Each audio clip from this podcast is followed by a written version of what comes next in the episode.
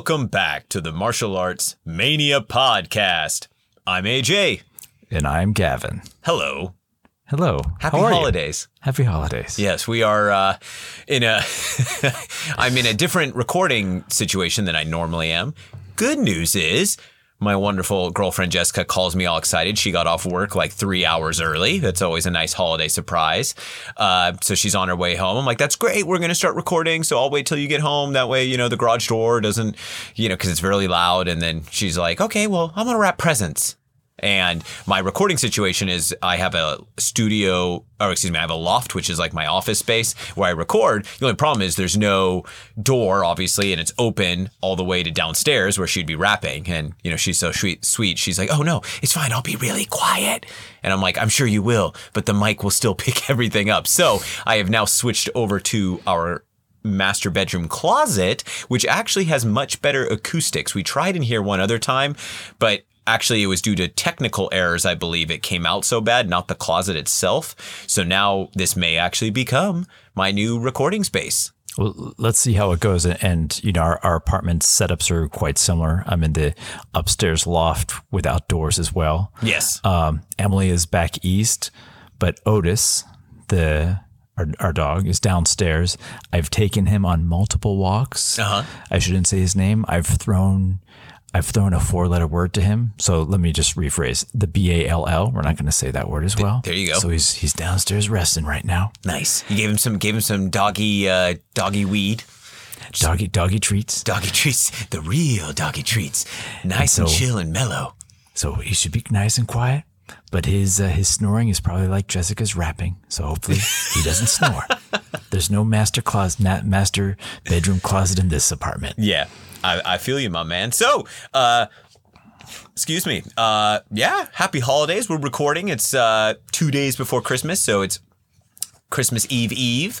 Uh, I had the day off today, which is fantastic. Uh, I was definitely exhausted. I'm drinking a cup of afternoon coffee, which I don't normally do. But uh, the reason why is as of here, 11:30 this morning, I finished my fifth two a day this week. So Wow, I've been that's great. Yeah, in preparation for the gluttony that is Christmas weekend, uh, and just because you know I love to train, and uh, our busy time at work kind of finished up last week, so. Uh, I've had a little more free time, so I've just, you know, I, I've done two days all week, and then tomorrow I'll have like one final big workout before we leave for Christmas festivities, and yeah, but uh, I did my normal weights this morning, and then I did hot yoga pretty much right afterwards, which I never usually do, but just due to my schedule this morning.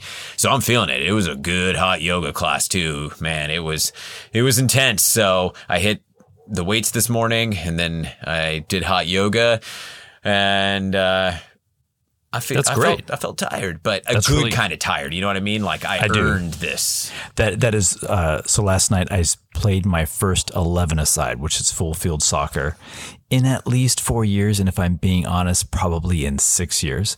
So I did play some competitive soccer, indoor soccer, which is five aside, uh, right before the lockdown, up to the lockdown, and they shut down that field.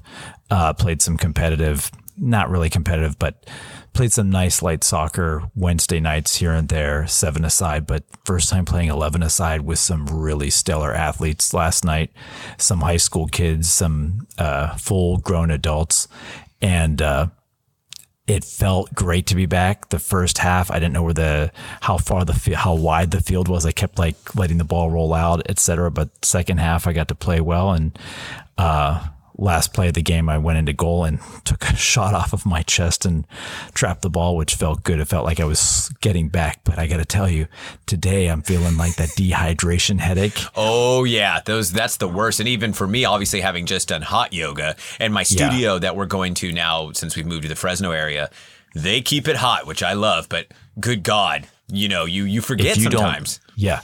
And I, I was, I looked at my watch because, you know, I had the Apple Watch going. I was like, it's 25 minutes. That's halftime. I'm like, no, that's halftime for seven aside. It's 45 minutes per half.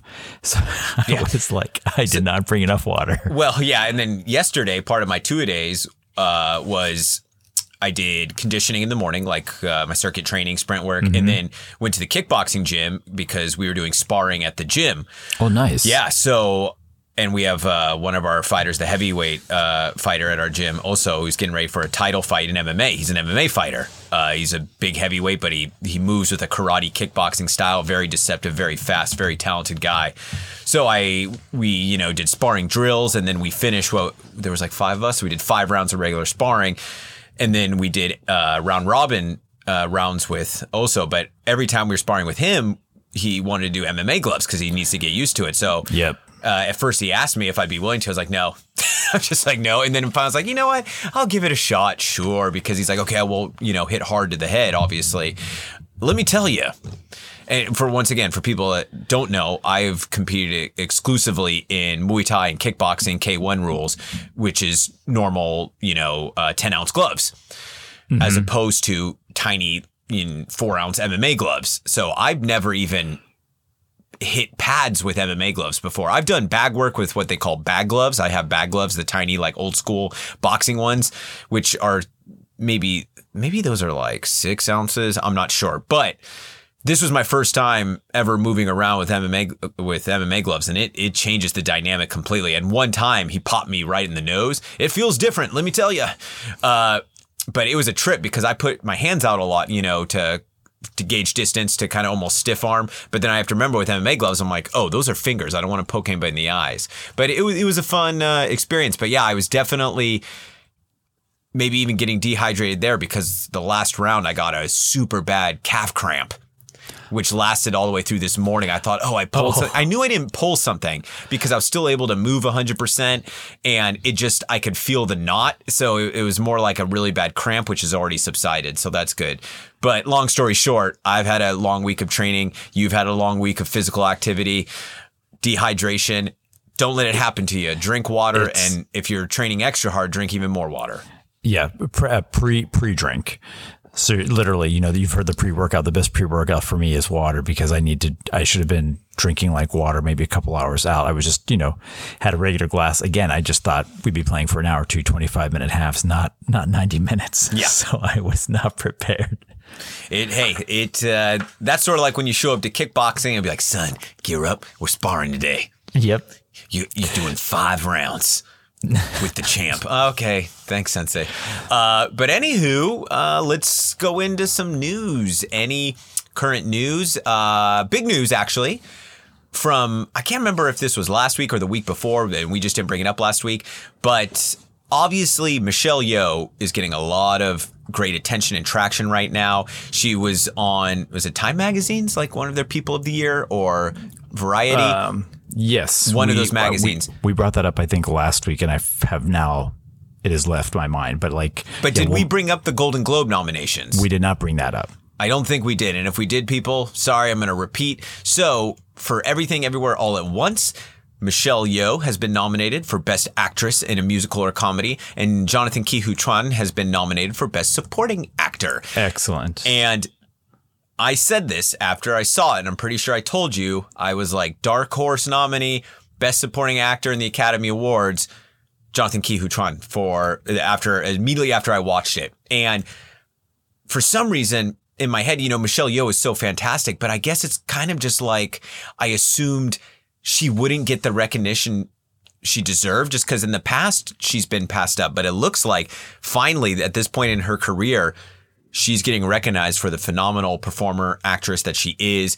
Mm-hmm. I'd imagine she will get an Oscar nomination. I'd love to see her win. And I'd love to see Jonathan Ke Huy win as well because he's just so good in it. And I need to rewatch How- it. I, I picked it up on Blu-ray for on Black Friday, but we need to just find a good time to watch it. Uh, my question for you is: How long did he leave the industry? How long, Oh, God, I how many he- decades was that? I was l- watching or reading an interview with him, and I want to say he hadn't done anything since uh, in front of the camera since the early 2000s. I want to say maybe there was one tiny like walk on role thing he had done. Yeah, probably like in something like How I Met Your Mother. I could imagine him having like a walk-in. Yeah, but I'm pretty sure it had been like 20 years. Yeah, since he had a, a real meaty role, Yeah. a proper proper role deserving of his talent. he had done some behind the scenes stuff and he had actually done some assistant like fight choreography with Corey Yuen uh, on X Men, surprisingly enough. Because for people that don't know, he's a real life martial artist. Now, he didn't start off necessarily, but I mean, kind of, he started off in the movies because he was so young. He started learning. Taekwondo with Philip Tan on the set of Indiana Jones and the Temple of Doom and just kept learning and became a student of uh, Tan Tao Liang, aka Flash Legs Tan, one of my favorite kung fu stars, who had a school in Monterey Park, LA area for years. And obviously he was an ama- he is an amazing martial arts performer. we have a tendency to like every time I'm at Gavin's house put on Breathing Fire, which is one of our all-time favorite Yes. B movies that he's the star of. He also did a uh martial arts film in Taiwan. I think he did a couple actually. So and in Hong Kong. So he's a legitimate amazing martial artist, but he's also a fantastic actor. That that's that's what's so phenomenal, and I mean, I think we'll probably get into this a little bit in today's episode, but that's what's so phenomenal about uh, about him as an artist. He, the the artist in him inside of him, wasn't blocked. It was just waiting for an outlet, and he, boy, did he let it out in uh, in everything, everywhere, all at once. Yeah. So otherwise, martial arts news, mostly you and I catching up on some movie viewing the last few days as we do this end of year recap, top five martial arts moments of 2022. Uh, New Year episode. It's just, it's going to be a goulash, as my dad used to call it. Uh, you know, when I'd make my meals, I just throw everything into a bowl and just heat it up, and he used to call it a goulash. So this is kind of a goulash episode. We're just throwing everything out there, doing a recap of the year, our favorite martial arts moments. And obviously, in the last few days, you and I caught up on at least one film that we had both desperately been wanting to watch. I actually purchased it. I'm not sure if you did. It was only $3 more to buy it. I should have purchased it. Yeah. Uh, totally worth it because we were not disappointed in that one. Otherwise, let's go ahead and go into the movie quote. You have a movie quote for me today.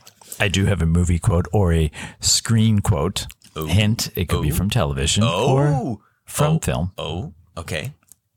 Kung Fu: The Legend continues. David Carradine. You got it. Yes. Here's the next one. if you leave, you will live. If you stay, you will die. Michael Parks, Walker, Texas Ranger. Right show, wrong actor. Dang it. Very right. Very much right show. Very ah. good.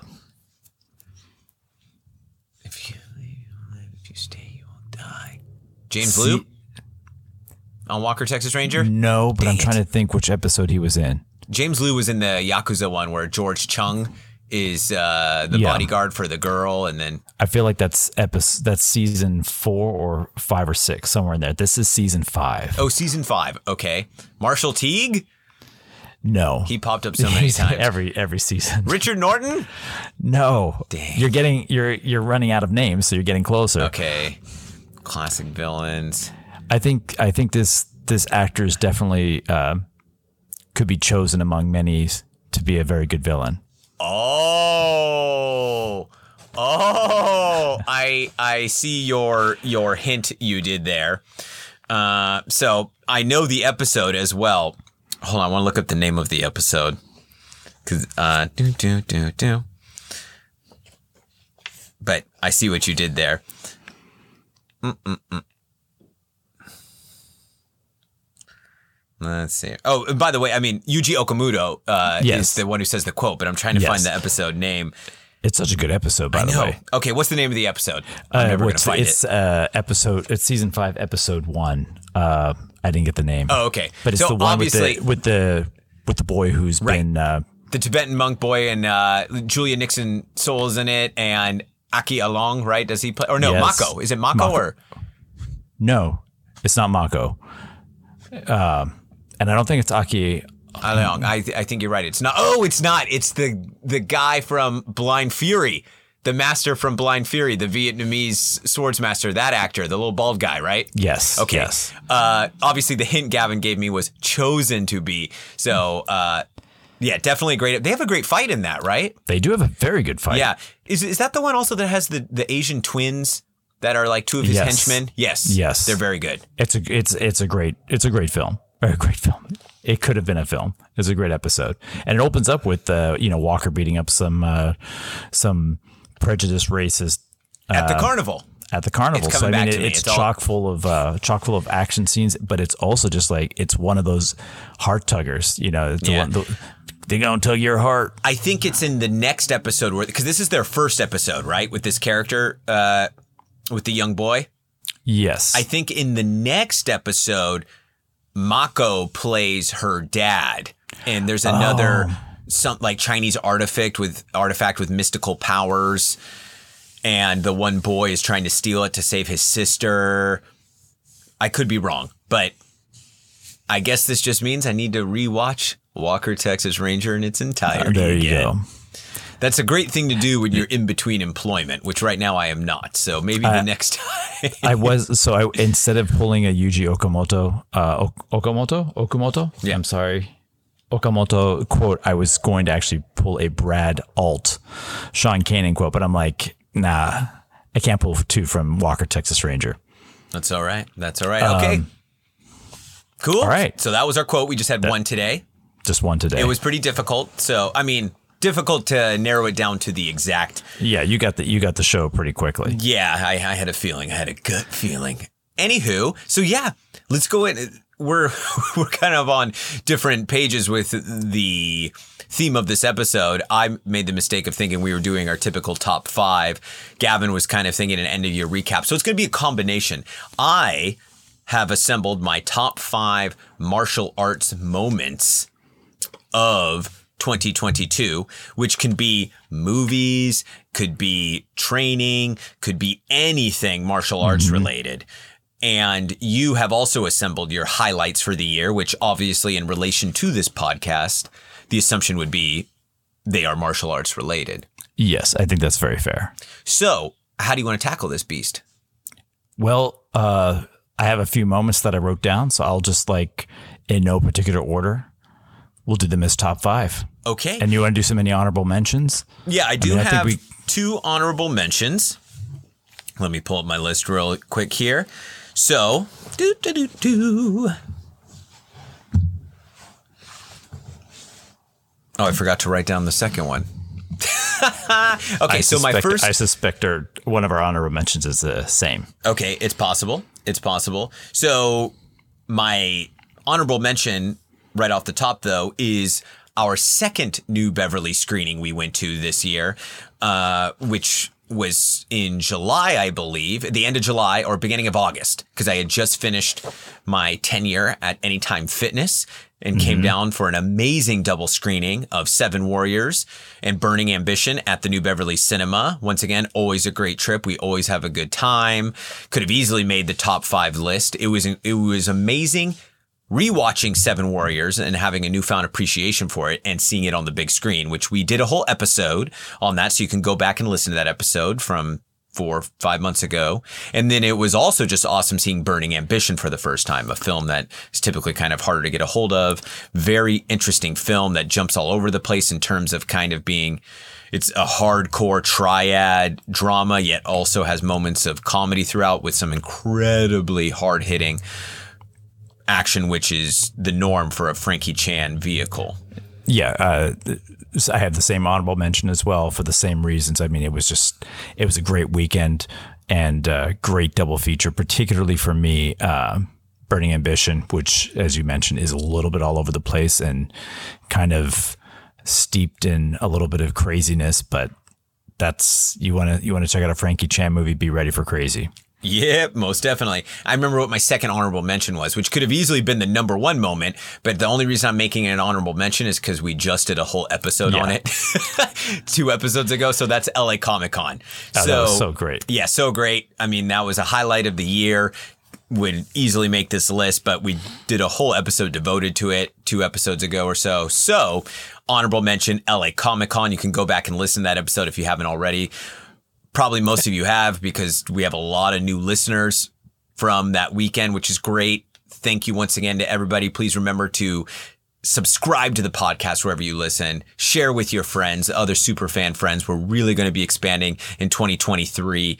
So definitely keep an eye out. But yeah, that was my second honorable mention. Yeah, absolutely. It was uh, it was just really a fantastic weekend. If, if for nothing else, just the amount of like feeling like honest work and like making feel making the podcast feel tangible, not just in this virtual uh, room that we have set up, whether it's in your closet or or in my bedroom or your upstairs office and my my work office. The, it just really brought the the podcast to reality for me, and it was uh, just a fantastic experience talking to people, engaging with people. Heck yeah! All right, so should we get into this top five list? Let's get it on. So my number five is what I'm calling the return of the fighters. So hmm. in 2022, two of my favorite fighters had big comebacks. That would be six time world kickboxing champion Gabriel Varga, who made his debut in karate combat and also just fought last weekend, which we talked about uh, in our recording. Did we talk about in our recording? No, we we haven't talked since that fight, since last weekend. We haven't. Oh my gosh, time's just been a blur recently. So I'll definitely be addressing that here in a second. So he made his debut back in, I think maybe September in karate combat. He had been out of the ring for about three years, last fighting uh, and winning the Bellator kickboxing title. And then Bellator kickboxing is kind of folded at this point. I'm sure they'll maybe bring it back, but as of right now, Bellator MMA is still going, but they haven't really done any shows. I want to say in like three years. So anywho, he, you know, decided to join karate combat kind of as that next venture in his martial arts journey already extremely well accomplished once again six-time world kickboxing champion two-time glory champion bellator champion he could have easily gone over to one championship and fought kickboxing over there but he's talked he has a great youtube channel by the way everybody check that out gabriel vargas uh, youtube it is exclusively fight related content, training related content, and stuff like that. It's funny. He actually, and he's talked about this. He's he's not as you know, like obviously it's not martial arts movie stuff, right? He doesn't really. He's there's been a few episodes where I'll talk briefly about that, but as far as a training channel goes. It's really hard to find one better than his. It's really good. Bazooka Joe also has a great one, but I just really like Gabriel Vargas' channel. So anywho, he had he kind of has talked about it. You know, he he reached the pinnacle in kickboxing. So it's mm-hmm. sort of like, what's that next step? He was never really, he had, I think he did a few MMA fights, but wasn't really into it. So his background is actually Shotokan karate. So he's a black belt in Shotokan. He grew up doing karate and before transitioning to kickboxing. So he's a perfect fit. He is a legitimate karate black belt. He decided to go into karate combat, had a great debut. It was, you know, adjusting to the rules still. And then he just fought last weekend. Fantastic performance. An early head clash opened up a huge gash on the top of his head, bleeding profusely, you know, the kind that could end a fight. Luckily, it was up on his head as opposed to close to his eyes or anything. And he dominated his opponent. Uh, at one point, he threw a killer left hook that literally spun him 360 and did some amazing grounding pound until he finally got the TKO in the third. As he said, he's still adjusting to the rule set. It's definitely a little bit different. The rules of karate combat. Everyone should check it out. The next event. It's free on YouTube. Fantastic new fight league. But yeah, he's 2 and 0 now. He's talking about doing another fight to really get the hang of the new rules and then maybe get that title shot. But also, it's really hard for him to find opponents because people don't want to fight him because, yeah, he's a six time world kickboxing champion that is just so technically sound. It's hard to find holes in his game. And he's a phenomenal athlete, really inspirational in the way he approaches training and his diet and everything else. So, yeah, that's one fighter. The second fighter, Everybody knows I already talked about this, I think, a couple episodes ago. Stephen Wonderboy Thompson making a triumphant return to the win column with his career defining performance against Kevin Holland. It was just amazing to see Wonder Boy get to be Wonder Boy again. He had mm-hmm. a rough go of it in the previous year, facing two very strong grapplers. And once again, it's MMA. I'm not one of those people that's like, you should stand and bang with him if you were a real man. No, these guys are super smart. They're not going to stand and strike with Wonder Boy, who's one of the greatest MMA strikers of all time. You know, uh, 50 and 0 something kickboxing record, WAKO world champion.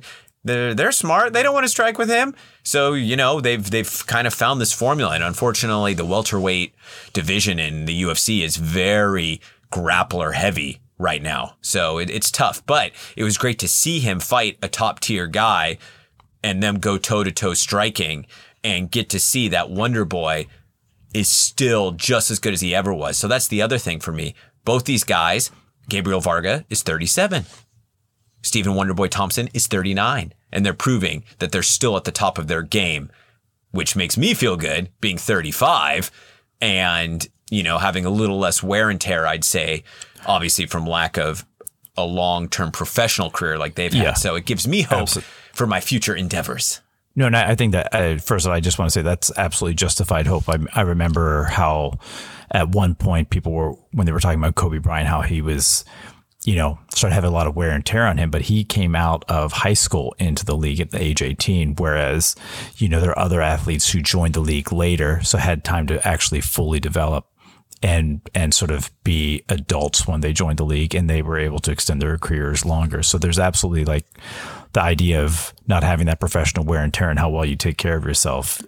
These and these two guys, these two legends are like great examples for what for what can be done. Yeah, and especially because both of them, same thing. They they started super early, like Kobe. Uh, Wonder Boy started had his first kickboxing match at I think 16, and I'm not sure when Varga had his first one, but he had obviously grown up doing karate and stuff. So, yeah, just awesome to see them back in the win, win column. So that was a big a big plus for me in terms of martial arts moments in 2022. So, uh, do you want to do a number five or? Yeah, let's yeah, let's definitely do it. All right. So so for me, number five, it's it's always a great pleasure when Peter Sugarfoot Cunningham and uh, our teammate Herman Baltazar, uh, one of his top students, one you know, sort of my my you and you and here his my senpai.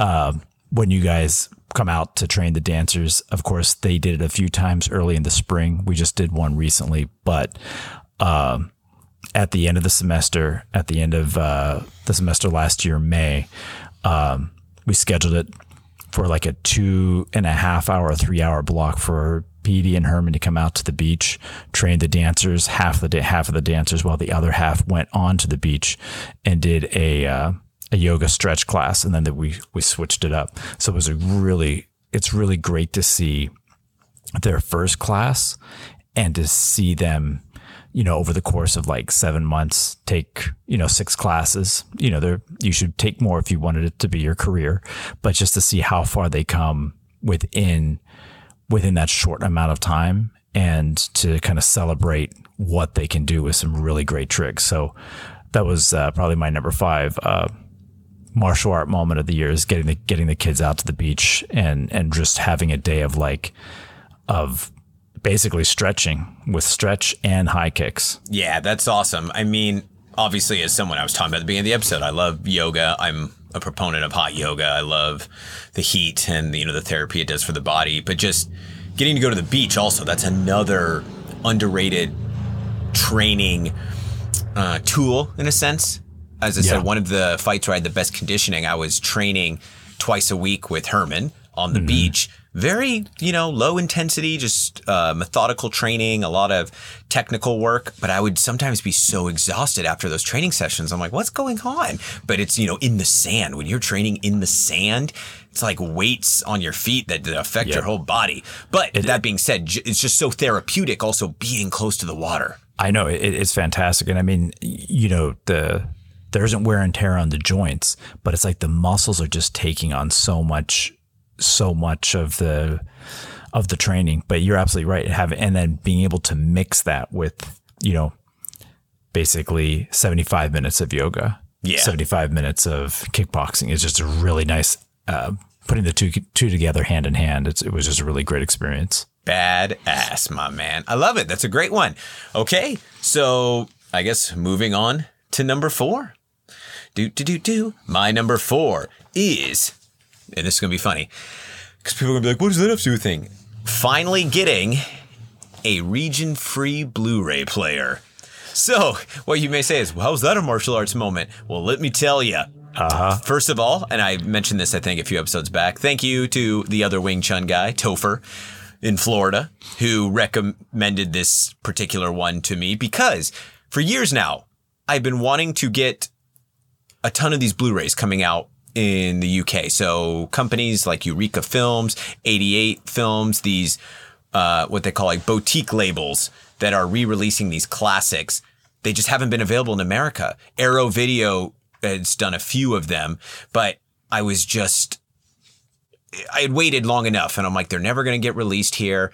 So I finally buy my region free player. And for the last six months, I've just been dropping a lot of money on a lot of fantastic Blu-rays, but worth every penny because I've just had so much joy catching up on some classics that I loved, you know, some that I haven't had versions of since the VHS ones I had as a kid. And on top of that, mm-hmm. most of these have what they call the classic English dub that I talk about a lot, the version I grew up watching.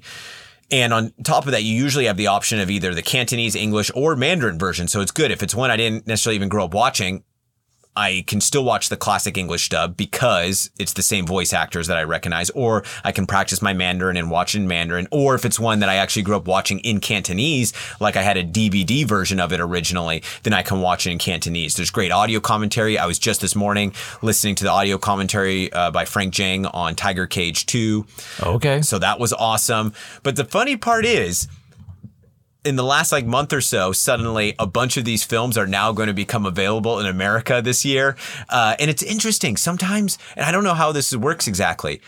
88 films will release them in the UK, and then suddenly Eureka is now releasing some of them in America and vice versa. So I'm not sure how one gets the rights to that region and then the rights here. That being said, not all of them will be released. Some of the big ones are, and I still have no regrets because now the nice part is I don't have to worry about when it's coming out or where it's coming out. I can just get the films as soon as they come out. So I exactly. don't have to wait, oh, six months to a year or hope that it'll eventually get released in America. And yeah, there might be maybe special features will change slightly. I doubt it. I'd imagine they're just going to recycle these recent audio commentaries and so forth. But, and also Arrow Films is now releasing some of these, uh, films that 88 and Eureka have done over the last couple years. So either which way, I now have the option to always be able to watch any of these films that come out no matter what. No regrets. And it's, you know, interesting. Maybe now I can also look into buying some old DVD copies, like European ones from Germany and stuff of mm-hmm. classics that, like, for example, I've had in my shopping list on Amazon Prime a German double DVD of China O'Brien 1 and 2 because Ooh. 2 I haven't had a copy of since my taped off of TV version from 20 something years ago that unfortunately, you know, got that, lost that is, years ago. That is hard to get your hands yeah. on. So that's a huge moment for me. I my library of films of Blu-rays has I don't even know quadrupled in the last few months and I just always if I need my fix, I always have something to watch now, which is great. Whereas before sometimes I had a limited amount of Blu-rays or I had to do a lot of repeats. Now I just have so many great ones and once again, doesn't matter when or where it comes out, I now have the option to watch them. No, that that's absolutely fantastic because I I, I used to have a region free DVD player and uh, as did I. I mean, it was just fantastic. You could just go down to I could go down to the little Tokyo um, video store, grab a few films, plop them in, and just what whatever Japanese film was being released right then and there. I, and and the one thing that uh, that I will say about our program is when I lost the region free DVD player because it was at my work um, and it broke. So uh, when, when, that happened, you start to fall behind on films, and it's mm-hmm. really hard to stay stay up to speed, up to par with everything that's coming out, and being able to have that region free player just really it, it's not just good for yourself, but it's also good for the films that we need to watch to be able to talk about and just it really widens the horizon. So I'm really happy for you. Yeah, for for me, it was kind of a blessing in disguise when my region free DVD player finally went kaput. Because when I moved back from China in 2016, I just brought the DVD player I had of bought over there with me, knowing that it was region free because I had some of my American DVDs with me in my travels in Asia, my go to films. So when I first moved back, no problem. I can watch all the DVDs I had bought in Hong Kong uh, the ones in China, which were unfortunately usually like bootlegs, but I mean, that's because that's all that's sold there. But my ones that I bought in Hong Kong were all legitimate. Uh, I forget what the label was, but anywho, that I was still pretty much exclusively watching DVDs. I was like, oh yeah, I don't need to go to Blu-ray. Just like with VHS back in the day, I was like, I don't need to go to DVD. So then I was forced to get a Blu-ray player and then I was like, okay, I'll start buying Blu-rays and I just saw the difference. And now with a lot of these classics, the remastered versions, as I said, some of the films I bought, I wasn't even necessarily a fan of before. Now rewatching them in all their glory, the 2K or, you know, 4K, whatever UHD, whatever scans, it's like a whole new movie. And I have a Yeah. newfound appreciation for certain films that I never even really liked before. Now I'm like, oh, I see how this movie was supposed to be presented Yep. And it's just a whole different experience. So there we go, my number four moment. So my number four moment is actually going to be, and I do get the two visits that you came down uh, mixed up a little bit, but there was one visit where we met up at Peterson's. So the Peterson's grappling gym, we trained there. Um, and basically we ended up training the entire weekend, which included a Tuesday night visit to HOC or a Thursday night. It was a night visit to HOC Oh yeah. where we also got so we we trained it must have been i don't even know how the time frame worked out because of how It was it was the last like it was the second new Bev screening because that was the one that the was on a a Monday night. that's right Yeah. so we we trained i think at peterson's on friday maybe uh trained at the beach i think with herman It would have been- saturday Uh-uh. No I came in on that Monday. So we trained that Monday at Peterson's. There you go. And then we went to the th- then we uh, ate a bunch of Middle Eastern food, went to the films. Right. And then Tuesday, I think we we Trained did with Herman in the morning.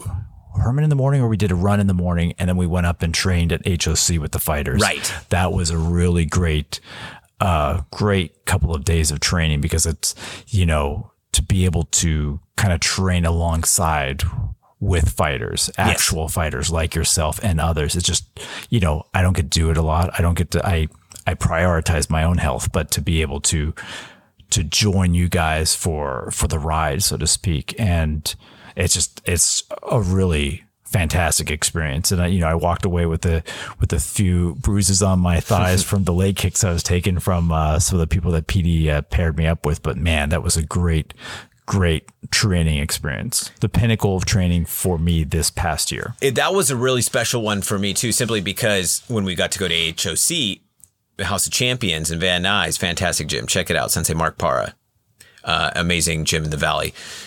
You know, I trained out of there for years with PD, and at that time it was kind of you know PD always has taught the fought, fighters, but they didn't really have much of a actual like HOC fight team per se. They had fighters mm-hmm. training out there like myself and Herman and DC and Vince would come there and train with PD once in a while, but so now on this visit, they have like a legitimate, awesome fight team now. They have three Yeah. or four guys that are exclusively out of that gym, very talented.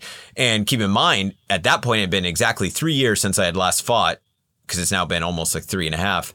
And none of these guys even knew who I was because none of these guys were there at that time. So Yeah. they have this whole new team, and it's sort of like, whoa, I'm. Th- th- it's cool to see these young guys going at it, you know, under PD's tutelage, under Sensei Mark's tutelage, and getting to see the energy in there. I was like, wow, they're they're in a good place, and I love seeing that. I love training with these guys. So that was that was a cool experience for me as well. Yeah, definitely. And if I'm not mistaken, I think you still came back Tuesday night and then left on Wednesday and maybe trained with PD on Wednesday as you were leaving town. So That it was- sounds it- about right. yeah. It was for me. That was like the pinnacle of training, uh, the tr- pinnacle training experience from the this last year from 2022. Excellent. Okay, so now we're at my number three moment. I'm ready for you. Okay, my Yeah, number yes. three Oh, yeah, moment, yes, and it's the whole the whole viewing experience, not just the film, because just the film itself could have been, but everything, everywhere, all at once. So the funny part is, I think it was Ben Johnson talking about it on uh, the most recent episode of the Kung Fu Movie Guide podcast. So everything, everywhere, all at once. I had my eye on it for a while. I think about six months before it came out was when I first read about it. I saw what it was. I was like, or maybe it was when they were first starting to shoot it. I first read it. I'm like, what the heck is this movie? I am down. Then the trailer came out and I'm like, what the heck is this movie? I'm still down. And then after watching it, I was like, what the heck was that movie? I'm blown away. But So I was afraid. So back to the Ben Johnson Kung Fu Movie Guide. I was afraid it was going to only be out in theaters for like a week or two. I had to go see it the first week. You know, I I wasn't going to miss it being in theaters. So at this time, we were still living up in the mountains, up in Murphys, California. Mm-hmm. Uh, you know where we were for two years because this was about geez nine months ago now. I think it was like March when that movie came out. So the really the closest kind of one of the closest quote unquote big cities, but you know, places in civilization was where I grew up, the Modesto area. So I, uh, I'm not sure how it even came about. One of my, my good, good best friends from high school, Colin, who lives in the LA area now, he has for years, but he was back in town that weekend. And I was like, oh, I'd love to hang out, but I have to go see this movie. It's probably going to be out in theaters. It's playing at, you know, Brenden Theaters where we used to go as a kid, downtown Modesto, which I, no one really goes to that theater anymore, I guess. But uh, they were playing it there. It was the perfect time. I said, yeah, I, I want to hang out, but I have to go see this movie. And Colin wanted to go see it too. He's like, oh, I've been wanting to see that as well. And uh, yeah, we better go see it. Uh, under the assumption that it wouldn't be out in theaters long Right. were we wrong? Boy, were we wrong because it ended up having a fantastic theatrical run. But anywho, so not only was Colin in town, another couple of our friends from high school were in town. Then we also reached out to like two or three more that kind of still live in the general area. So we had this big meetup and we're like, all right, where, where should we meet? And I'm like, okay, you know what? I've been wanting some dim sum. And I found a dim sum place in Modesto I never even knew existed. I did a little bit of research and I thought, oh, well, it won't be that good. Because the restaurant itself, like like most, you know, American Chinese restaurants, the dinner menu is kind of the stereotypical. Not that there's anything wrong with that, but just not necessarily true authentic Chinese food and more of American style. But the dim sum at this place was spot on. Some of the best I've had in America. And so we had this big group of like 10 of us. It was Jessica's first time meeting a couple of these friends, my first time seeing a few of these friends in a very long time. You know, some of them live out of state, one of them lives out of the country. Uh-huh. And it was just a great reunion. I literally ordered all of the food, and each person was like so thankful. They're like, "Oh, thanks for ordering all the food." Because every time I go to one of these things, it's you know, we, everybody tries to order something, they don't know what they're doing. I just kind of took the initiative. I was like, "Look, I've had dim sum a fair amount of times in Hong Kong." And other places. So I just kind of made the only thing I did wrong was I ordered way too much food, but nobody cared because they took it to go because they were hanging out for the whole rest of the day into the evening and they had it at dinner time. So we have this great dim sum that was way better than expected. Then we all went over to the movies afterwards. Collins, uh, the my good friend Colin, his family home, his sister and her husband actually bought and moved into his parents' house where he grew up. So we got to go back to Colin's house, which was one of our big hangouts in high school, which was trippy. I'm like, whoa, you know, you don't get to do that often. And it's in walking distance of the theater. So then we went to the movies. We had a killer time. The movie was awesome. We were all blown away. Once again, like, what did I just watch? But I just feel so amazing having just watched it. So yeah, that is uh, one of my top moments of the year. Because that- the film obviously is has a ton of great martial arts in it, and it was just a very cool day. Yeah, absolutely. And, and perhaps we can actually have a conversation about the film as the award season uh, comes around. But I would I would definitely say that. Um, okay, I'm gonna mirror I'm gonna mirror you a little bit in that in that aspect. From for me, one of the top martial art moments of the year was the return of the spectacle, the return of the big film. Oh, I like that. Um, so obviously, wrote a few down here. Uh, everything, everywhere, all at once.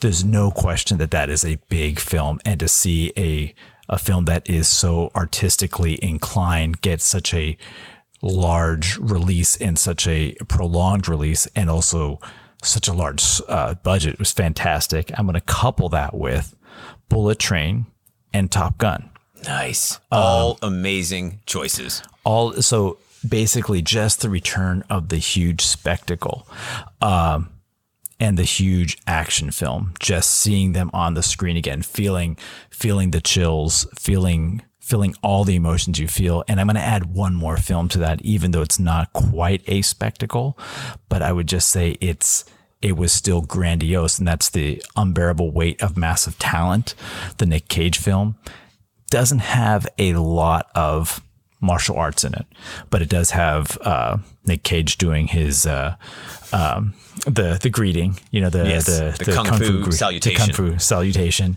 and it does of course reference Face Off a lot, which is a John Woo film, and so that is obviously related to our our realm of what we discussed. But for me, it was being able to go see that film twice in theaters. Uh, the first time being with uh, with uh, my old boss and friend who had come into town to work with the dancers for a week. James was in town, so we all met up in um in Santa Monica. Uh, himself, uh, my coworker Sarah Lakey, who is now with Pacific Northwest Ballet, and myself. We all got together, watched the film, and man, it was just great. Again, with these other films, to sit in a theater and laugh with an audience and experience the grandioseness of filmmaking basically like that american hollywood filmmaking again Yeah, I love that. And I'm a huge theater goer. It's a special experience for me. It was always a treat when I got to go as a kid. I've always been in love with the cinema. My issue is cinema goers these days, which is just ruining the experience. Mm-hmm. So, for example, I went and saw Violent Night last weekend. Amazing. Okay. So fun. But we had obnoxious theater goers to our left and in front of us. In front of us, a group of teenage boys who actually go to my nephew's high school. I'd like to figure out who they are so I can, you know, smack them across the head. But I only knew that because they were wearing the T-shirt of the high school. But same thing, on their phones, taking pictures, talking, this and that. I eventually yelled at them at the end. And then to our left, though, was a couple with two young daughters, like one as young as five.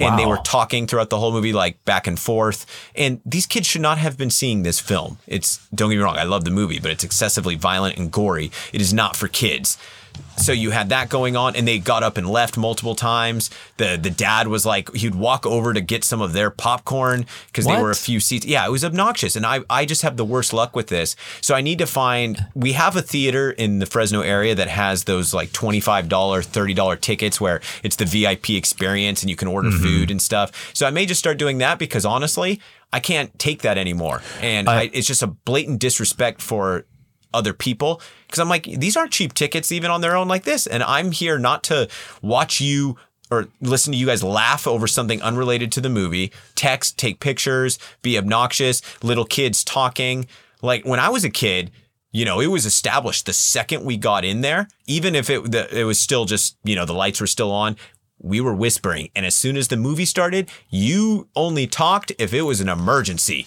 Yes. Yeah. No, you're absolutely right. I, I used to, I think there was one movie experience when I was younger. Uh, I went to see uh, Rising Sun with my friend Josh, oh nice and they were speaking some Japanese in the film, of course. So he leans in, and he says, What were they saying? And he's whispering. And then I'm like trying to get him caught up, but then we're behind this movie the rest of the way. And then finally, I'm like, Dude, you, you just got to be quiet. like Josh is like, I know, but I don't know what's going on. And like people around us are getting upset. But even then, like we were talking about the film. Yeah. And it was in that whisper, which always seems like it's louder than regular voices. But yeah, there was there was sort of a movie etiquette that doesn't seem to exist right now, unless let's say I don't know, you go to a theater like New Beverly that enforces Yes. like and that's the way it should be because the thing is you have these group of kids in there also without any parental supervision. Not that they should have to have it, but obviously they don't have any manners. So I'm just venting. But anywho, let's move on to the next one. So that was a great Okay. number three for you, correct? The return yeah, of the indeed. spectacle. So now we're up to number two for you. yes, number two. My number two is finding a new dojo. Oh, that's r- congratulations. Thank you. So obviously we moved from Murphys, California, up in the mountains. You know, uh, after all the family stuff was resolved, you know, my dad passed a little over a year ago now, so we were still up there for about another nine months after that. Uh, Due to our lease, due to my job, everything else. So we've relocated to the Fresno area. And so I had to find a new gym. And there's a very thriving kickboxing scene here. I'm actually 10 minutes away from what many might consider one of the best Muay Thai gyms in the country uh, with an amazing instructor. But, and I'd been doing my research for months in advance, or I shouldn't say months, I guess a month in advance, really, when we had decided we were moving here. So I was pretty familiar with all the gyms, kind of the scene. It's very active here. There's a lot of great amateur fight stuff going on. So I, I had done my research and obviously I had we had gone to I had gone to see you guys go to the new Beverly screening shortly before my move. Saw Petey, Sugarfoot, our sensei, and I said to him, "Yeah, you know, sensei, I'm thinking about this gym. It's funny that Muay Thai gym down the street from me." Uh, I didn't even know it was going to be down the street from me because we hadn't found a house yet. It's literally Uh-huh. 10 minutes away. But they actually, a lot of their fighters now fight against the HOC guys.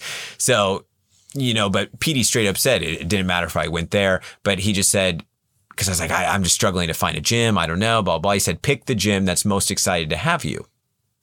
So I did eventually go try that gym. They were very like that. nice. It was cool. And I was like, all right. But, you know, once again, it was, hmm. I went and tried another well established gym in town that actually had the best schedule for me personally. Once again, great training, smaller gym, but a lot of, they have a lot of good fighters out of there too, but really just kind of no reaction. Not that there should be like someone begging me to join the gym, but just no connection, right? Like, I'd even said, "Oh, cool, yeah, I'm gonna once you know I figure out my work schedule 100. percent You know, I think I'm gonna sign up." And it was just very much like, "Okay, Yeah, it's it's it's like after you're after you do a training one session there, people aren't coming over to like or you're not you're not like inspired to go over and like shake hands with people afterwards. It's it's just like you're getting done. that outsider mentality, which you know sometimes, Yeah. unfortunately, that's the way it works in fighter gyms. It's like, okay, you know, I've been through that plenty of times. So then, one of the gyms I had done a lot of research on that I was intrigued by, but just thought, oh, it's never going to work. It's far away from where I live. You know, the schedule doesn't really work, but I liked it because it was an old school. So it was an old school karate, kickboxing, and technically MMA gym. Their background was really authentic, real karate, as you might say, with Muay Thai, kickboxing, and stuff like that. I, you know, I'd seen pictures of the dojo. I'd read about the sensei and, you know, what would be, uh, the main, you know, and his son, who is now one of my teammates, and their background, you know, U.S. national karate team, but also Muay Thai and kickboxing. And I'm like, wow, this sounds great. And it sounds similar to our background. It's just never going to work out. But I decided, you know what? I had PD in the back of my head, and I'm like, I better go try it out just to see.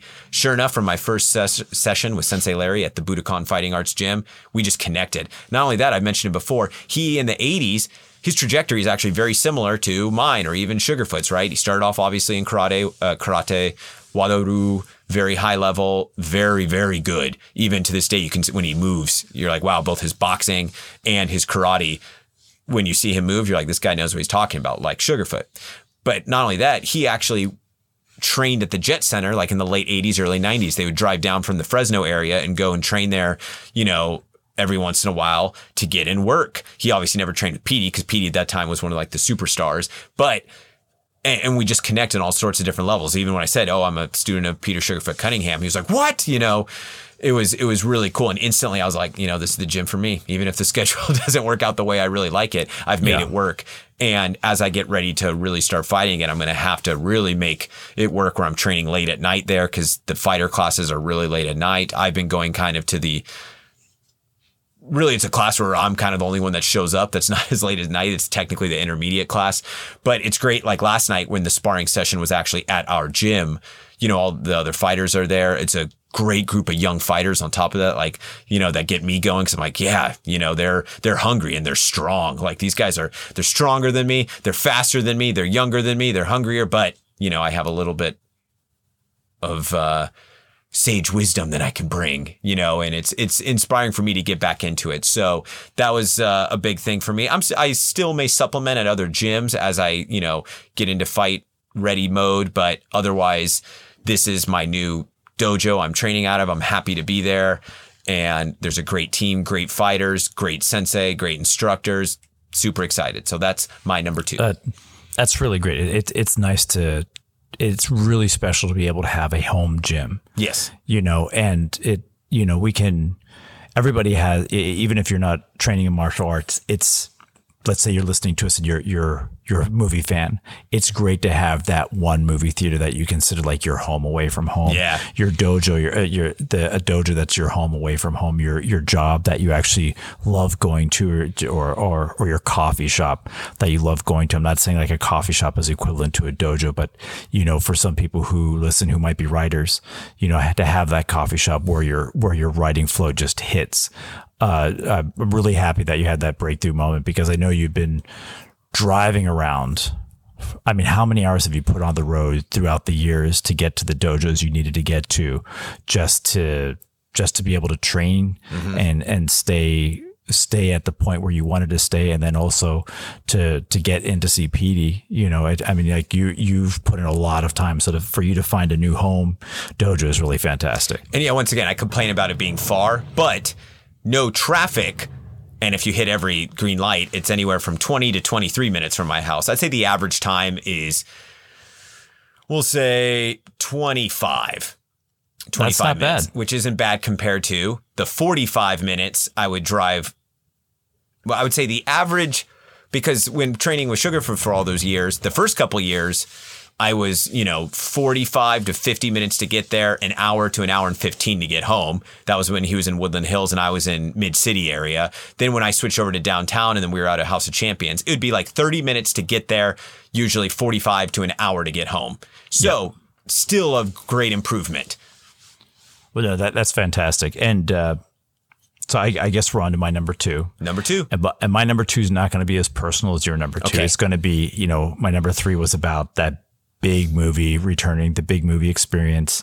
My number two is about the innovative movie experience that gets delivered to our homes thanks to streaming services. Ah. And so for this, I'm going to pick two films. One, I'm picking probably a little too soon. I should probably marinate on it a little bit Okay. before I rank it so high. But we've watched a lot of Japanese films through the year, uh, through the years actually. Hydra's being being one of the great ones. Um, Baby Assassins, another fun one. A janitor, okay. Yeah. Well, I mean, you hit it on the nose because this year in particular, we've had a, a lot of great Japanese releases. Yes. So for me, uh, obviously, I just finished watching Hell Dogs. I had a lot of fun watching it. Nice. I'm excited to check that out because Yeah. You- uh, not to cut you off real quick, but when it comes to these streaming services, sometimes the algorithms are great. Other times, movies will slip through the cracks, and I'm like, how did this never pop up on my recommendations? Netflix, and like Netflix, I'm not talking about Prime, which has this huge, vast library, but Yeah. I'm talking about Netflix with like a brand new release. It'll tell me, "Yo, Big Momma's House Three is available." I'm like, I never watched Big Momma's House One or Two. I don't know why you want me to watch that, and then something like that will not get recommended to me. I it's okay. I I searched. I knew that there was. I didn't know the name of the film. I had remembered seeing the Japanese trailer back in September for it, uh, or August, somewhere in late summer, early fall.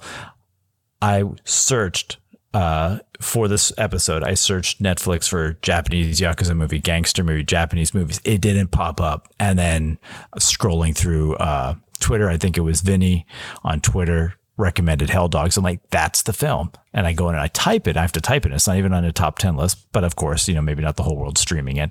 So it's a, it's a, I streamed it that way. So Hell Dogs, perhaps we'll talk about that in the future. Yeah. And then uh, Accident Man. Yeah, yeah. we Uh, my both finally watched it this week. Both finally watched Yeah. it. So, you know, and I think, you know, uh, a lot to be said about the big film. I love the big film experience, but also seeing the, I won't say Hell Dogs is a straight to streaming. It's straight to streaming in America. Maybe it had a one week sh- uh, screening somewhere in LA. Same with uh, Accident Man, which did have a one week sc- uh, screening at Laemmle, but I wasn't able to get there because it was like a mid afternoon, one o'clock when I'm at work at one o'clock. You know, there was no way for me to slip out. But the point being, I just love seeing the caliber of the straight to streaming finally getting lifted. Uh, and getting these great releases, uh, us getting great films. I mean, the fight sequences in Accident Man, we can get into one of these days, but it was just both watching both of those in preparation for this podcast uh, was a lot of fun, a lot of fun, and it's just that's a great martial art moment to see to see that level of quality being delivered. Yeah, Accident Man 2 did not disappoint. I mean, I love all of Scott Adkins' output, but this film just had had had something special about it. It didn't feel like a low budget straight No. to streaming. Just the cinematography, the the visuals, the setting, the fights obviously, which The, I the arcs within the the story arcs Yeah. within the fight, it felt like the the fight sequence between Scott Adkins and Andy Long Andy Long Nguyen. uh, the that fight sequence almost felt like the same arc that uh, Jackie Chan had with uh, in Gorgeous with Brad Allan. Yeah, it was you know, Yeah, most definitely. And I just finally listened I've, yesterday to the episode on the Kung Fu Movie Guide once again with Scott Adkins from a couple weeks ago because they mentioned at the beginning there were spoilers, so I didn't want to listen to it. So I just caught up last night where I got more insight on the film. But yeah, so Scott Adkins, I mean, the choreography was kind of shared some pre-visual stuff that Tim Man had done prior to the film. They they took some of that, so some of it was his choreography, but then he wasn't able to work on the film because he had other projects. Scott Adkins did most or all of the fights before that finale, and then they brought in Andy Long to do he and Scott Adkins fight and Sarah Chang's fight against the grip guy. Yeah. And because they pretty much just couldn't afford to bring him in for the whole time. Yet there's still a consistent thread amongst the, all the fight scenes. Typically, if you have three different guys kind of creating these fights and the visuals, but it, it, doesn't feel that way. It just feels very consistent throughout, and the fights are amazing. And I want to say, first of all, I mean Scott Scott Adkins still has it, but he also isn't afraid. And I, I love this because they talked about this in the episode too. He isn't afraid to let others shine. And you know, if you're as, yes. as he said, he's you know, he's like, I'm really good. And so if you're better than me, more power to you. And when when you see someone like Andy Long on screen, holy cannoli, how does that guy move so fast and so good? I, I was actually going to uh, uh, text you as I was watching it. I've never seen a protagonist take a butt kicking like that in an American or Western film. Period. Yeah, I'm not sure I can. I, I and I I didn't want to text it because I don't want to like make a false statement before I could really rack my brain over it even now, I cannot think. I mean, that was Sammo Hung, Jackie Chan esque, where the protagonist is taking a beating not because they have somebody kidnapped, but because the other actor is outshining them, outperforming them, and then this through the story arc and through through taking a moment for themselves, through essentially, I, I mean, I, I keep, I'm, I'm sure our listeners might get a little tired of me saying this, but through like digging deep through some kind of Bushido training that you have, then the protagonist rises up and meets the challenge of the antagonist. Uh, because there is that there is that moment of pause where you think it's over, then he goes essentially like Jackie Chan against Benny the Jet and, and Spartan X or Wheels on Meals, another round. Yep. I love it. But I will say this the person that stole the show for me was Sarah Chang. Wasn't she fantastic? So good. Wow. Her performance. Uh, and I've listened to her on podcasts and stuff before, but just her acting performance, her physicality, my like the way she moves, her her shapes and forms and angles, the authenticity in the kung fu and just her comical timing and you know doing the Hong Kong accent and everything. She's yeah. just was such a joy. Like I was legitimately like smiling and even laughing at some points cuz she was just so good. You believed it, her character. She's like the uh, an evolution of the landlady from Kung Fu Hustle. Yes, but like she, a younger, more capable version. So th- this uh, this year. So speaking, you know, we always speak about like martial art films, but we you you know, and people close to me know that like one of my true loves are uh, the Pink Panther movies from when yes. I was growing up with Peter Sellers. So that this was a really good year for me because the Nick Cage film uh, the unbearable weight of massive talent essentially has him doing almost a routine straight out of Inspector Clouseau. Peter Sellers doing Inspector Clouseau in Revenge of the Pink Panther, where he becomes an Italian mob boss. And then Accident Man 2 has Sarah Chang essentially uh, doing Kato and Scott Adkins doing Inspector Clouseau, where she is hired to jump him at any point in time to hone his talents and make him sharper.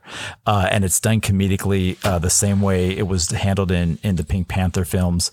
So, on a personal note, maybe this is uh, 2A favorite martial art moments of the year is that there was this Inspector Clouseau Peter Sellers homage thread going through so many films and it spoke to me. I don't know if it spoke to anybody else, but it was. I felt like these were made for me, and thank you very much. When I was watching, because we watched it on the same day. I uh, it was a Thursday. I watched. You, you were like 15 you. minutes ahead yeah. of me. That was the first thing I thought of. Is like, oh, Gavin's gonna love this. Uh, yeah, but yeah. final note on that, and in her final fight was some of the best kung fu I had seen on screen in a long time. Andy Long's choreography with her was so great. The way it combined her, you know, traditional kung fu style, but in a modern setting. You know, she wasn't always doing straight traditional uh, shapes and strikes and stuff, but for the most part, the way she flowed, it was such a great combination of the two.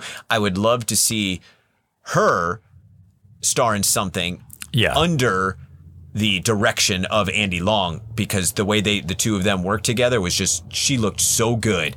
And yeah, that's my final note on that.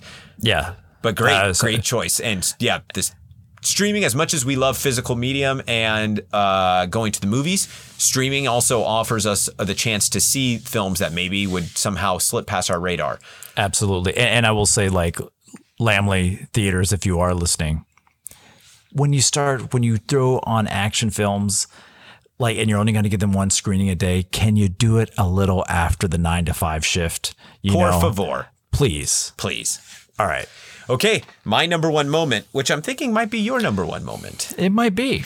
was the Jet Li slash Yes. Michelle Yeoh double. Oh, I shouldn't say Jet Li. It was technically the Michelle Yeoh double screening. Michelle Yao. Yeah, Michelle Yeoh, Oh. as our uh, announcer put it. The Michelle Yeoh double screening at the New Beverly Cinema, which. And it was the Michelle Yeoh slash Yuen Wo Ping double screening, technically Yes. of Twin Wing Chun. Warriors, aka Tai Chi Master, aka I'm sure there's another title. Jet Li, Michelle Yeoh, uh, Chin Siu Ho, uh, directed by Yuen Wo Ping, and then the second film, Wing Chun, also directed by Yuen Wo Ping, starring Michelle Yeoh, Donnie Yen, and this was our f- first screening at the New Beverly in a while. Mm-hmm. And we- fact- we, we we were hopped up on Turkish coffee. Oh yeah. So let's break it down. It was back in March. I took a day off from work to go to the screening. So I flew in Friday morning from Sacramento. Right. So I That's woke right. up from because I forget why. Oh, I couldn't stay at my sister's house in Sacramento because my nephew was sick and he was home for some reason from college. So I woke up at 5 a.m. I think from my house, drove to Sacramento, which with no traffic at that, eh, maybe like hour and a half, hour 45 minutes to the airport. Got to the airport, flew into Burbank. You picked me up in Burbank. We arrived right perfect timing for us to m- drive back up to Santa Clarita, about 30 minutes from Uh-huh. Burbank Airport to train with Sugarfoot. We got an amazing training session in there. Then we went from there. We decided, you know, what, we might as well just go to the New Beverly area because we didn't really have enough time the way LA traffic works to go back to your house and so forth. I don't think we did, right? We we thought we might not. Yeah. And then we we probably almost could have, but instead we, We- had some really good food. we went to the place next door to the New Beverly, which is kind of a Middle Eastern food place. And as Gavin said, we were hyped up on Turkish coffee. It was really good. Uh, and then we ended up staying and eating snacks there. But we always, we kind of just snacked because obviously we needed food after our training, but also we always get popcorn at the movies. I always say I'm not. I'm like, no, I'm good. You're like, yeah, I think I'm gonna get us some popcorn. I'm like, no, I'm good. Then you bring out the popcorn. I'm like, thanks, man. I always end up chowing down. I think we may have got two popcorns. You got hot dog, a hot dog. We got Yeah. drinks, but it was just such a great double screening. I hadn't watched Tai Chi Master, aka Twin Warriors, in forever, so it was so cool to see it in the original uh, Cantonese audio version, which I never watched. And just seeing it up on the big screen was amazing. Wing Chun also had been years since I had seen that film. So it was just a great return to the New Beverly because I'm trying to think what was the last film we had gone to see before that? Because obviously nothing in 2020, but didn't we see something in 2021? I I think so. We had to because Yeah. wasn't there there was a what what screen did we run it? Yes, because your friends came down. And we took a photo outside. Right. I don't remember what that was, but it uh, but but I mean, Okay. obviously, obviously the the top of our list is the same thing. Yeah, it's that so- it's it's all surrounds the screening. So we'll, Yeah. we'll we'll just we'll jump in on this, but yeah, I like we were we were snacking like crazy, not like crazy, but you know we're snacking, and then there's the food sequence in Tai Chi Master. Oh man. I whew. yeah. Yeah, Yeah, It- it we was- both it- wanted some Chinese food. Yeah, we did. Uh, so yeah, I mean the screenings were amazing, and then the next day, you and I, I remember we did morning training, and then I honestly can't remember what we did the whole rest of the day because we didn't record the podcast like we were going to, but I feel like we did something that night. So Sunday you flew out, right? Sunday is when we went to train with Herman at Balboa Park. Did we train with Herman on Saturday at the beach? Yes, there we go. So that's what we did. We did beach training on Saturday with Herman, and then we must have just hung out the rest of the day. I mean, we always have a good time, so I can't even recall what we did exactly. Oh, we, We, did we watch a movie? I I think we did a run Uh huh. in the morning. We went down to Marina Del Rey. Right. Came back oh, up. that's right. That's and then we then we went to see uh, Herman at uh, Will Rogers Beach, That's right. and I think we did watch a movie in between, and then a movie after, and then we're texting with PD about like when we're going to meet up with him on Sunday, and then we went to Balboa Park. Yeah. and Because long then- story short, PD didn't leave San Diego till the time he was supposed to be meeting up with us. So we ended up going to Balboa Park, uh, Herman, us, and then his friend Chris. And we just trained in the park, did some great technical training. Yep. I actually had uh, some bruised ribs. I remember from the kickboxing gym I was training out of in Sacramento area at the time. So uh, it was, you know, the perfect kind of pace because my ribs actually felt fine.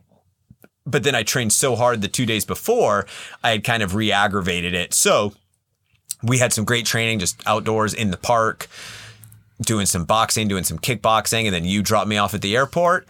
And, yeah, we, well, we did Republic of Pie, oh, that's right. and then we then we hit Porto's, where you got a you got a couple things for Jessica. That's right to bring back hit- to her. Yeah, hit that airport, and I forget what weekend it was. It must have been something special because there were like so many cars just like Oh, trying to get right. into the airport. It was packed. Maybe but- it was because it was must have been near spring break, and also like people were starting to travel again, but it was packed. Yeah, it was it was just a great weekend all around too. Because it was was. my first time kind of getting out of Murphys that whole area since you know the- the end of 2021 with my dad's passing and dealing with all that, and so it's just a great sense uh, returning to normalcy for me getting to see you guys getting to train with sugarfoot even though we only got to train with him once. One training session with him is worth you know a million with somebody else.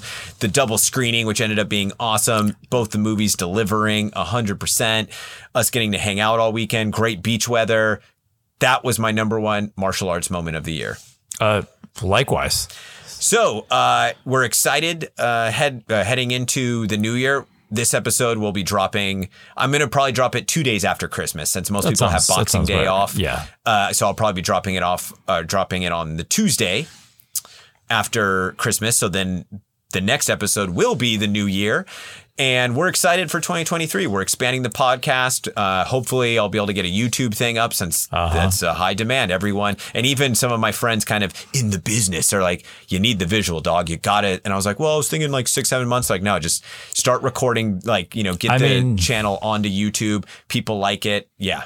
Can you can you blame them? No. Look at us! Look at us! It's, it's, it's hard not to like us.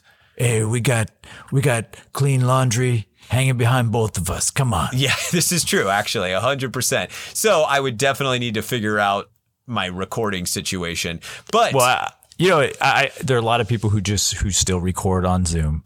This and is they true. Still, and they still post those. And you know what? I do. I do enjoy watching their reactions. You know, um, that this this is very this is. I think so much more does get communicated through the visual of each of us, like where we're nodding our head, where we're smiling. You Know? Right. So Yeah. the fans want to see the smiles. The fans are gonna get the smiles. You're going to get the smiles, man. Anywho, yeah, so that's going to be coming up in the new year. I'm going to be hopefully stepping back into competition. No, not hopefully. I am stepping back into competition. Uh, hopefully, I would I would love to exclusively stick with like K1 rules, but you know, obviously, I'll probably have to take a couple Muay Thai fights. Nothing big. Once again, I am just an amateur fighter. I fight amateur and pro am competitions. So I'd like to make a final run of it, show that I still got it. I still feel I got it. I want to do a final run of it. Uh, because quite frankly, as much as I, I love training, you know, it, it training to be a fighter also takes up a lot of time. So Yeah, I'm looking forward to kind of Big commitment. yeah, closing that chapter of my martial arts journey and then focusing more on this the podcast, focusing on maybe us getting involved in film projects of some sort, whether it's writing, producing, probably not in front of the camera as much as, you know, that might be fun, but really just I mean, there, there's not enough money to pay us to do all of it. Not Come on, man. But no, really, there is. Please Yeah, hire yeah, us. but anywho, yeah. So big things coming in 2023. Really excited. Obviously, a lot of our friends of the podcast have big things coming up, so we'll be sharing that. I, I have a feeling 2023 is going to be a really big year all around. Things are kind of quote unquote finally going back to normal. Yep. I mean, I feel like this year a lot of stuff did go back to normal, but next year I, I feel we're really going to get that sense of normalcy back, and it'll just be awesome to see where we go from here. Sounds good. And it and speak it, and so it shall be. Speak it, and so it shall be. So, last real quick language corner. What I will leave us with, and then you can say it in Japanese. I will say it in Chinese. I will say Happy New Year. And once again, this is literally the New Year, not Chinese New Year. So, very simple. 新年快乐. 新年快乐. Yeah, 新 as in new, 年 as in year, 快乐. So, 新年快乐. I like it. 新年快乐. How do you say it in Japanese? 明けましておめでとうございます。What the heck? Why can't why does it have to be so long? so 明けまして is like it's so I'll say 明けまして is the first part of the word. The second part of the saying is おめでとうございます.おめでとうございます is congratulations. 明けまして is the opening. Congratulations on it opening up. So mm. New Year's opening. There's not a shorter version? Uh, not really. Okay, you go ahead and say it one more time for us. 明けまして Omedetou gozaimasu. I'm gonna work on that. All right. But the Chinese one's so much easier. It's literally and it may, it, new it's, it's, year happy. Xin, new year happy. Xin, xin, like xin is a new. Nian is year. Kuai le is happy. Xin nian kuai le. I like it. Yeah. And then when we get to Chinese New Year, uh, we'll do an episode and I'll go over a lot of the different greetings. But, and you could still say Xin Nian Kuai Le Chinese New Year too, because it literally just means New Year happy. So, New everybody, uh, I'm just obviously I'm teaching this in advance because last week I did not do Merry Christmas uh, in Chinese, which I should have done. So this this is a preemptive before the new year. You will know how to say it in case you are with any of your Japanese or Chinese friends. Excellent. Yeah. So anywho, Have a, have a great one. you This- as well, this- my this friend. The festivities kind of began. Once again, this episode will be dropping on Tuesday instead of Monday, but we'll be recording next week, and I will catch you later, my man. Sounds good. Adios. Adios.